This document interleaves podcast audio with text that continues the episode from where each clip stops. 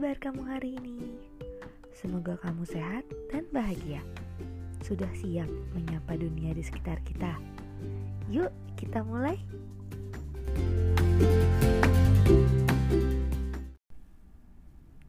Halo teman-teman.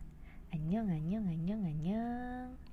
Namaku Dita dan aku mau ajak kamu untuk keliling dunia sekitar kita.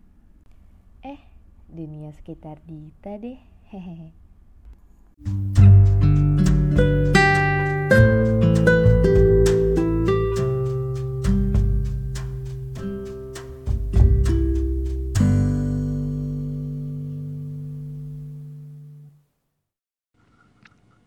Some people say blood is thicker than water.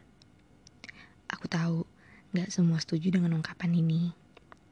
Ada yang menemukan kenyamanan pada relasi yang gak berhubungan darah.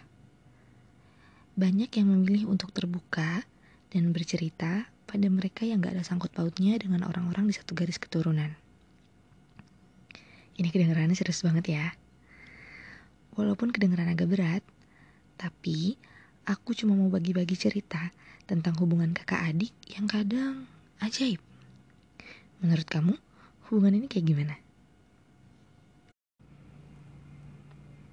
Aku rasa akan ada teman-teman yang langsung membagi diri ke kelompok si kakak dan kelompok si adik. Tenang-tenang, aku memang mau tahu pandangan dari si kakak dan si adik, tapi bukan untuk cari keributan ya. Saat bercerita dengan sekitar, aku mendengar banyak hal lucu dan mengesankan dari hubungan kakak adik teman-teman di sekitar Dita. Posisi sebagai kakak ataupun adik juga ternyata memberi warna tersendiri pada aksi reaksi hubungan ini. Buat teman-teman yang anak tunggal, mungkin aja pengalaman ini pernah kejadian dengan saudara sepupu kamu. Atau mungkin sama sahabat yang udah kayak kakak sama adik kamu sendiri. Jadi please, jangan ngerasa gak relate dulu ya. Aku, si kakak, yang punya satu adik perempuan dengan selisih umur cukup dekat.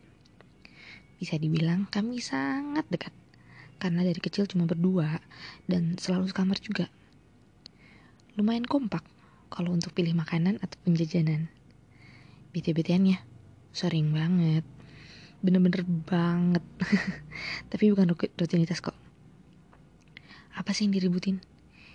Ya, hal-hal kecil remeh-temeh yang mungkin gak perlu diributin. Cuma kalau hal sepele ini nih ditambah sama mood jelek, rasa capek, ataupun badan lagi kurang fit. Jadi deh tinggi-tinggian suara.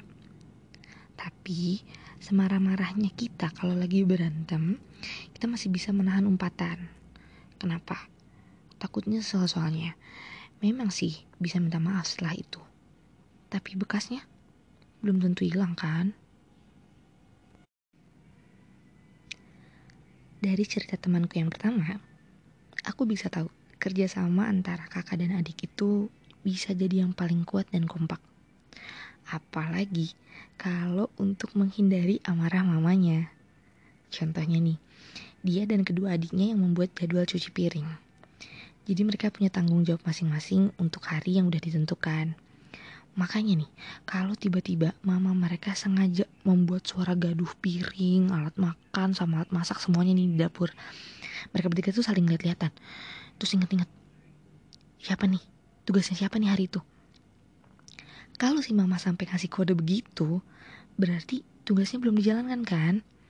Mereka sadar kalau ada salah satu aja nih yang salah, biasanya yang lain juga kena imbasnya, kena omel rame-rame, ya kan? Makanya deh kalau udah kayak gitu, salah-salahan biasanya. Kata dia sih, ya wajar lah, namanya juga kakak adik.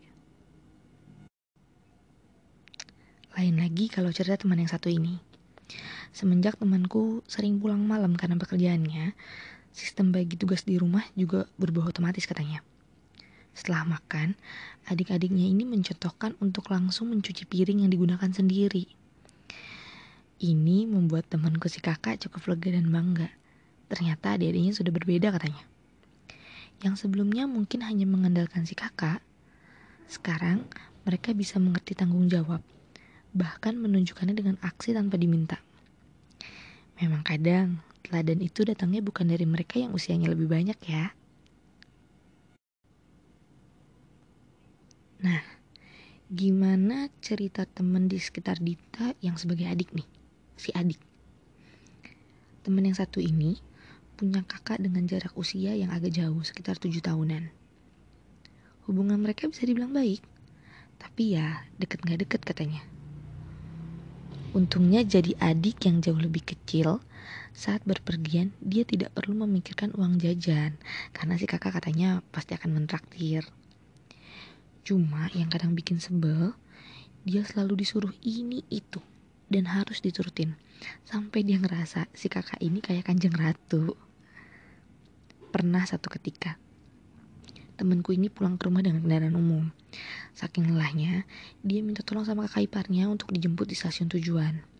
Tapi sama si kakak gak dibolehin. Langsung deh nih, si adik yang tadinya tulus-tulus aja ngerakuin ini itu buat si kakak, keponakannya atau apa pun yang di yang di rumah yang dilakuin, jadi diungkit sama dia. Dia bahkan sampai nangis dalam kereta, kasihan. Sebenarnya ini mungkin masalah kecil kan, tapi jadi kerasa besar karena situasinya.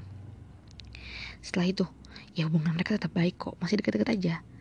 Karena kakak sama adik nggak bisa marahan lama-lama kan. Temen yang lain bilang, karena jarak umur dia dan kakaknya gak jauh, dia deket banget sama kakaknya sampai dulu pas masih sekolah nih, ke mana-mana selalu ngintilin si kakak. Tapi semenjak mulai dewasa, si kakak juga udah mulai kenal cinta, mulailah love-hate relationship ini kebentuk. Mungkin hampir semua kakak adik di dunia ngerasa hal yang sama ya, love-hate relationship ini. Dia bilang, saking seringnya ribut hal-hal kecil, mereka berdua memutuskan untuk selalu keluar rumah tiap akhir pekan, biar gak saling ketemu. Dia juga memilih untuk sibuk di luar rumah dengan kerja ataupun aktivitas lainnya dibanding di rumah dengan si kakak. Tapi itu semua berubah sampai si kakak menikah dan punya anak yang jadi manusia favoritnya temanku. Malaikat kecil ini benar-benar menjadi perekat hubungan dia dan kakaknya. Malah jadi jauh lebih erat dari semasa sekolah itu yang dia ngintilin kakaknya ke mana-mana. Keponakan ini juga yang buat dia sadar kalau mereka tuh hanya punya satu sama lain yang bisa diandalkan saat yang lain gak berdaya, ada masalah. Perjalanan panjang ini juga membuktikan ungkapan yang kusebut di awal tadi give and take. Aku merasa dalam hubungan kakak adik, kita lebih jujur dengan satu sama lain tentang memberi dan menerima. Saat kita sudah memberi banyak, akan senangnya kalau kita juga menerima, walaupun sedikit. Kita mungkin sungkan untuk meminta atau mengharapkannya dari orang lain. Tapi kalau dari saudara sendiri, aku yakin kita lebih gampang untuk berbicara. Misalnya nih, yang simpel aja. Kak, tadi aku udah nyapu ya, kakak gantiin cuci piring sana. Atau, dek, tadi aku beliin pulsa, besok anterin kakak ke stasiun ya. Atau juga, adik nih pinjem baju kakak terus, bagian kakak pinjem baju adik yang ini gak boleh. Pamrih, bukan bukan, hanya kejujuran. Semoga topik kali ini bisa bikin kamu mengingat hal-hal indah yang terjadi dengan saudara kamu. Yang sedang jauh, jangan lupa ditanyakan kabar. Yang sedang dekat, semoga kamu makin erat. Hmm, kira-kira habis ini ada nggak ya yang berpikir untuk peluk kakak atau adik kamu? Sounds cheesy, but kamu nggak pernah tahu kalau ternyata dia mengharapkan pelukan, kan? Kalau ternyata dia kangen gitu deket-deket sama kamu. So, spread love. Dan jangan lupa sisakan juga love-nya sedikit aja buat aku.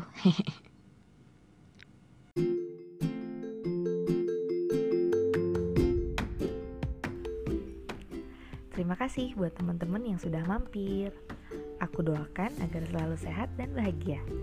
Kalau kamu suka podcast ini, boleh bantu di-share ya, biar kamu dan aku makin erat dengan dunia di sekitar kita. Sampai ketemu di episode selanjutnya. Ket.